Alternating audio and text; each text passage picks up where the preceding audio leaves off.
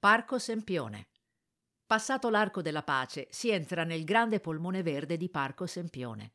40 ettari di prati, boschetti, ponti, chioschi, sentieri, ciclabili e percorsi vita, ma anche una sorta di area monumentale.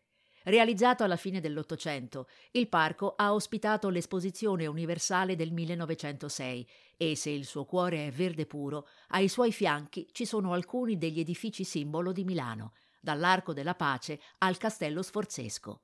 Risale ai tempi della prima Expo Meneghina l'acquario civico, gioiello Liberty ricco di decorazioni a tema. All'interno le grandi vasche di acqua dolce e salata accolgono specie ittiche di tutto il mondo. La vicina Arena Civica, primo stadio milanese disegnato da Luigi Canonica, fu inaugurato nel 1807 alla presenza di Napoleone con una maestosa battaglia navale. L'impianto, riempito con l'acqua dei navigli, fu teatro di combattimenti e scene mitologiche. Oggi ospita gare di atletica e concerti. Il luogo migliore per ammirarla è Palazzina a Piani, la tribuna d'onore progettata per ospitare l'imperatore francese, un piccolo gioiello neoclassico, oggi gestito dal FAI. Sull'altro fianco del Sempione si erge il Palazzo dell'Arte, disegnato da Giovanni Muzio nel 1933 per ospitare le esposizioni della Triennale di Milano. 12.000 metri quadrati di spazi espositivi che accolgono mostre temporanee e un museo che raccoglie i pezzi più rappresentativi del design italiano.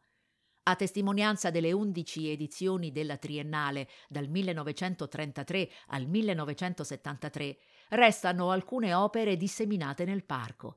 Il Bar Bianco e il Padiglione di soggiorno del 1954, ora biblioteca, la Fontana dei Bagni Misteriosi di Giorgio De Chirico, l'accumulazione musicale e seduta di Armand e la Torre Branca. Quest'ultima, una torre littoria in acciaio realizzata da Gio Ponti nel 1933, è alta 108 metri e 6 centimetri e regala, dall'alto del belvedere raggiungibile in ascensore, una bella vista sulla città. Ai suoi piedi un piccolo recente segreto, la cascina nascosta, quasi occultata dalla vegetazione. Un tempo era il deposito attrezzi del settore verde del comune. Oggi ospita eventi, laboratori, una bottega alimentare e un bistrò sostenibile, la latteria. Tavoli all'aperto e sotto un porticato, arredi realizzati con materiali di recupero e una cucina a chilometro zero.